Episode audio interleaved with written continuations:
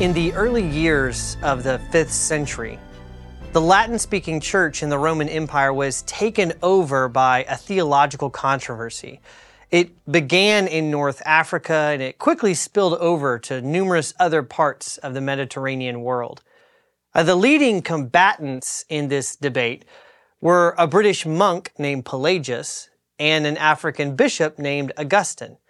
And the central issue under debate was the question of how to reconcile the sovereign grace of God with human freedom and responsibility. Now, in the end, as you may know, it was St. Augustine who was judged by the church to be in the right on this. But this was far from the last time that this particular debate would ignite. It flared up again in 9th century Germany, and then again in the 14th century in England and the continent. During the time of the Protestant Reformation, it became once again a subject of heated controversy.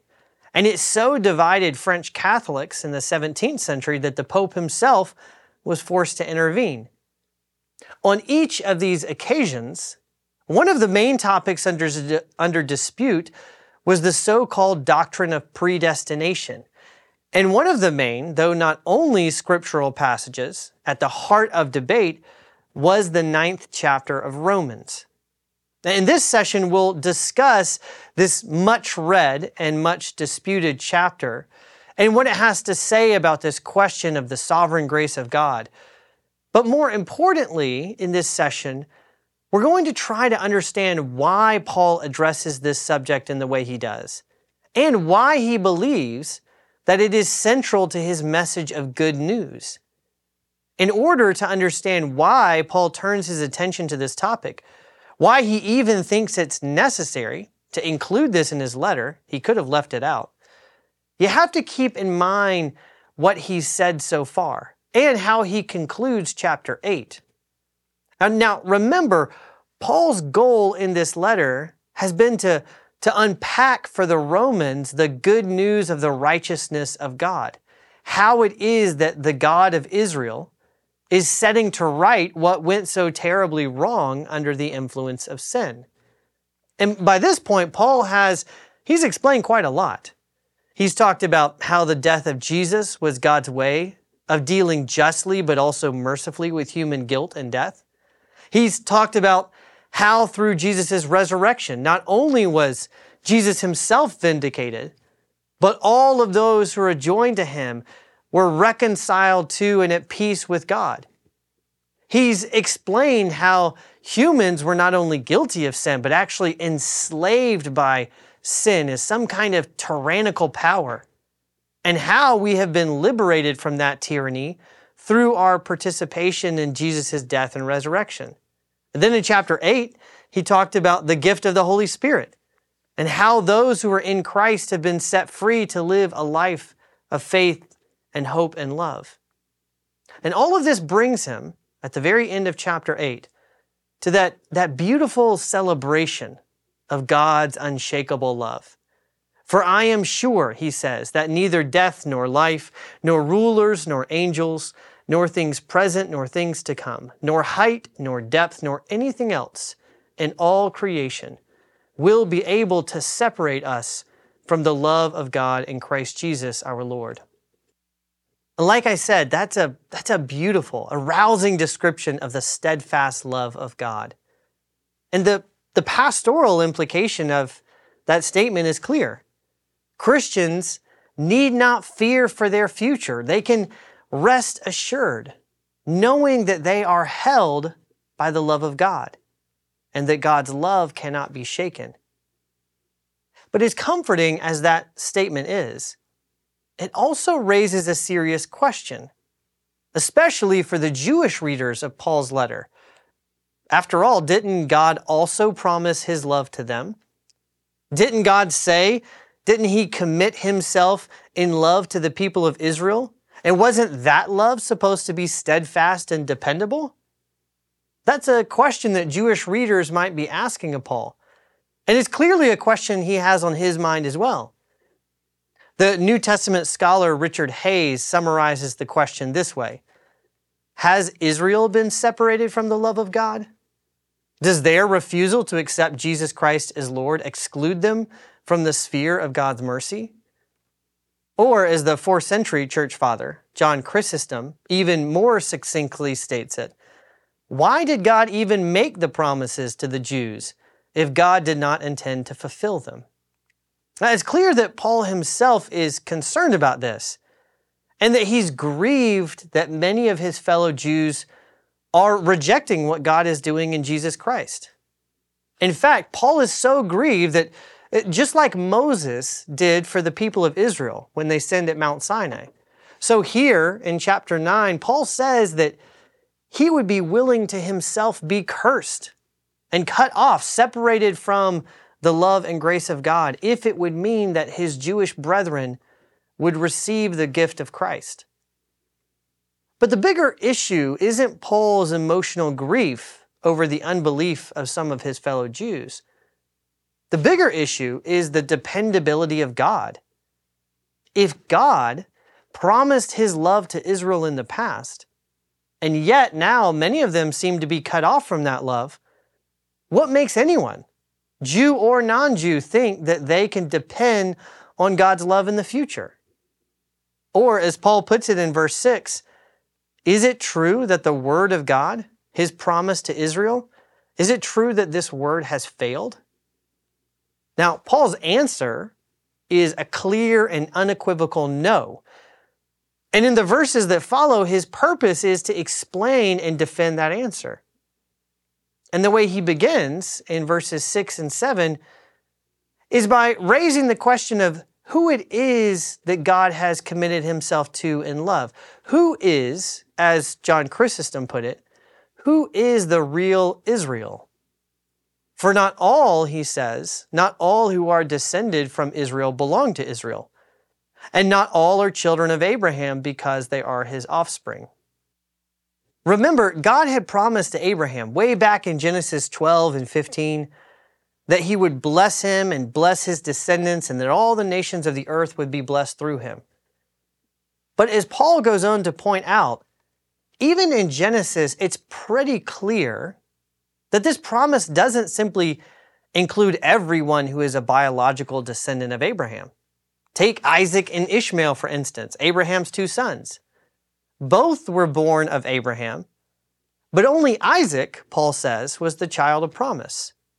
Now, similarly, when Isaac has two sons, Jacob and Esau, they're not both automatically included in God's promise.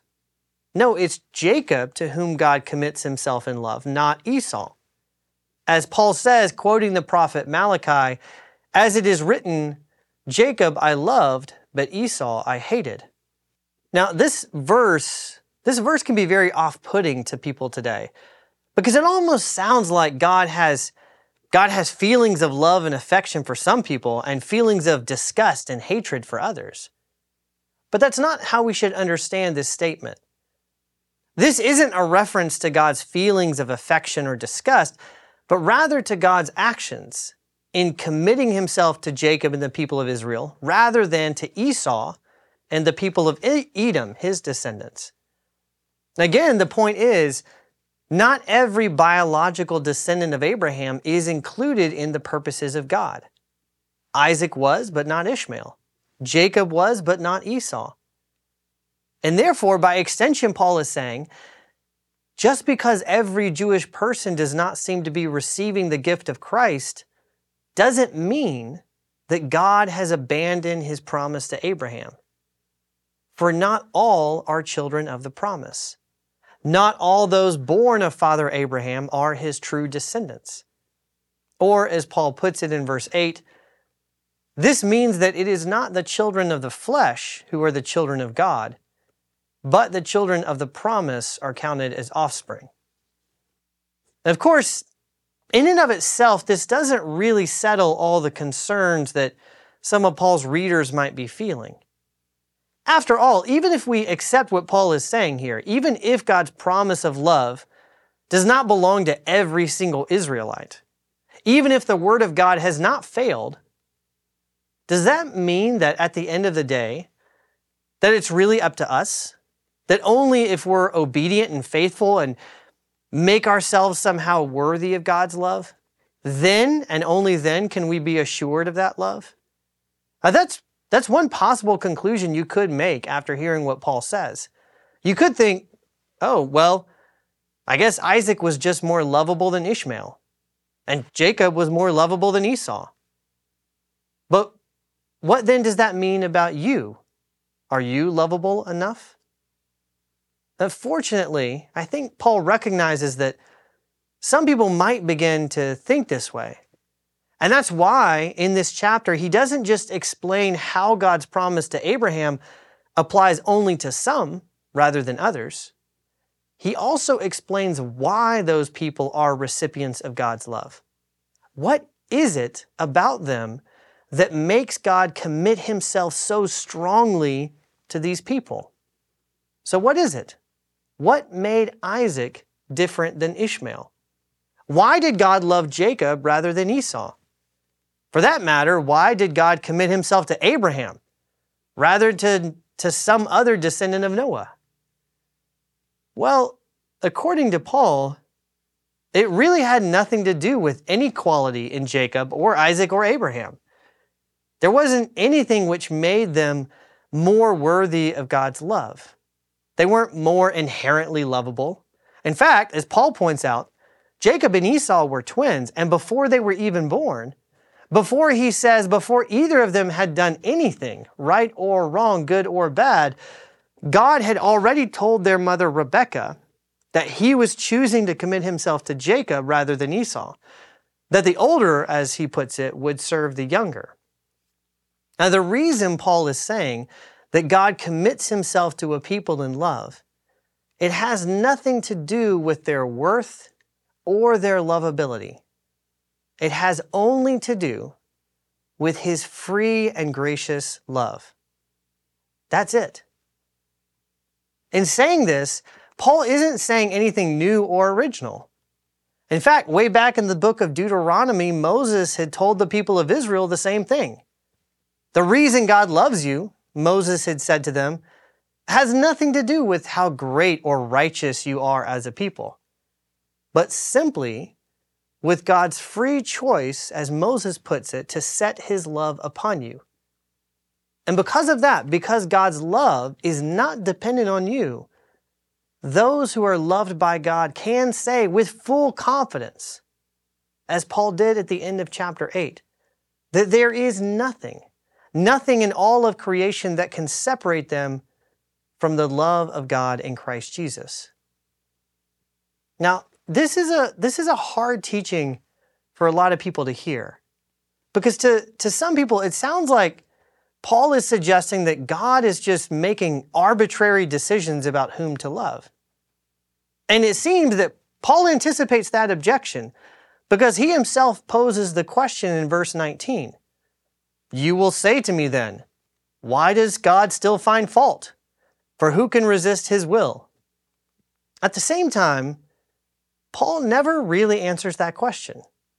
He never explains why God chose Isaac rather than Ishmael or Jacob rather than Esau.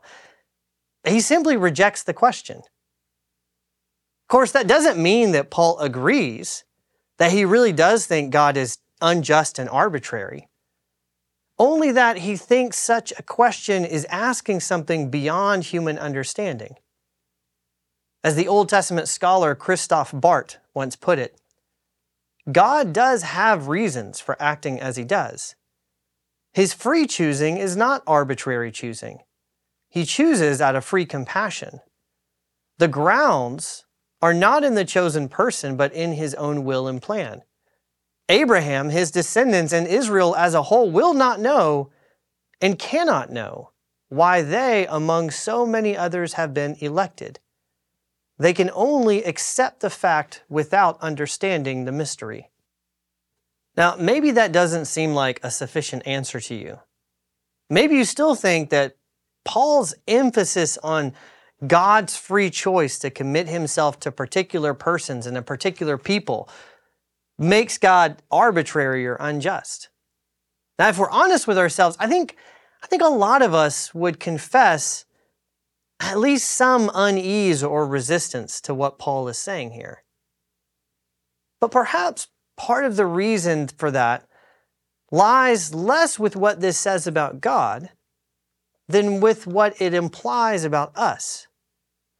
After all, we live in a culture that defines itself on success and achievement, on rewarding those who work hard and punishing or just not rewarding those who don't put in the work.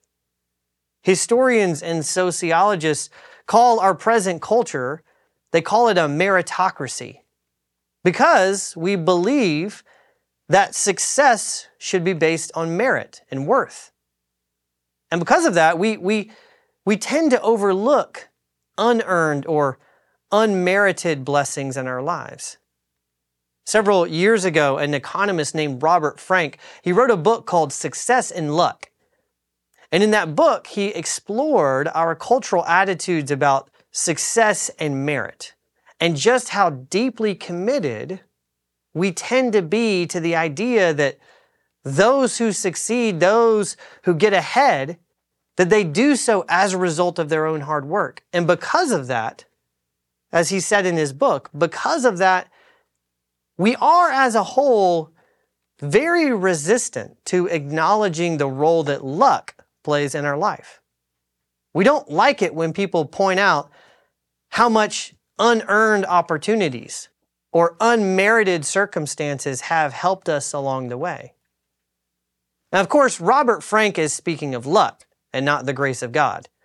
And he's focused on the way that we think about success and not salvation. But I think that the attitude that he identifies helps to explain why we sometimes find Paul's teaching in this chapter so difficult. Many Jews like to think that the reason God chose them as his people rather than, say, their Greek or Assyrian or Egyptian neighbors was because somehow they were more worthy of God's love. And we similarly like to think that whatever success we've experienced in life is because of our own efforts rather than something like the grace of God. But if that were the case, then that would make the love of God dependent on us. If that were the case, if that's how the world worked, then we could be separated from the love of God by our own failures or lack of effort. And Paul doesn't want us to think that way. He doesn't want us to think that somehow, because of some mistake on our part, that the promises of God's love to us in Christ could fail.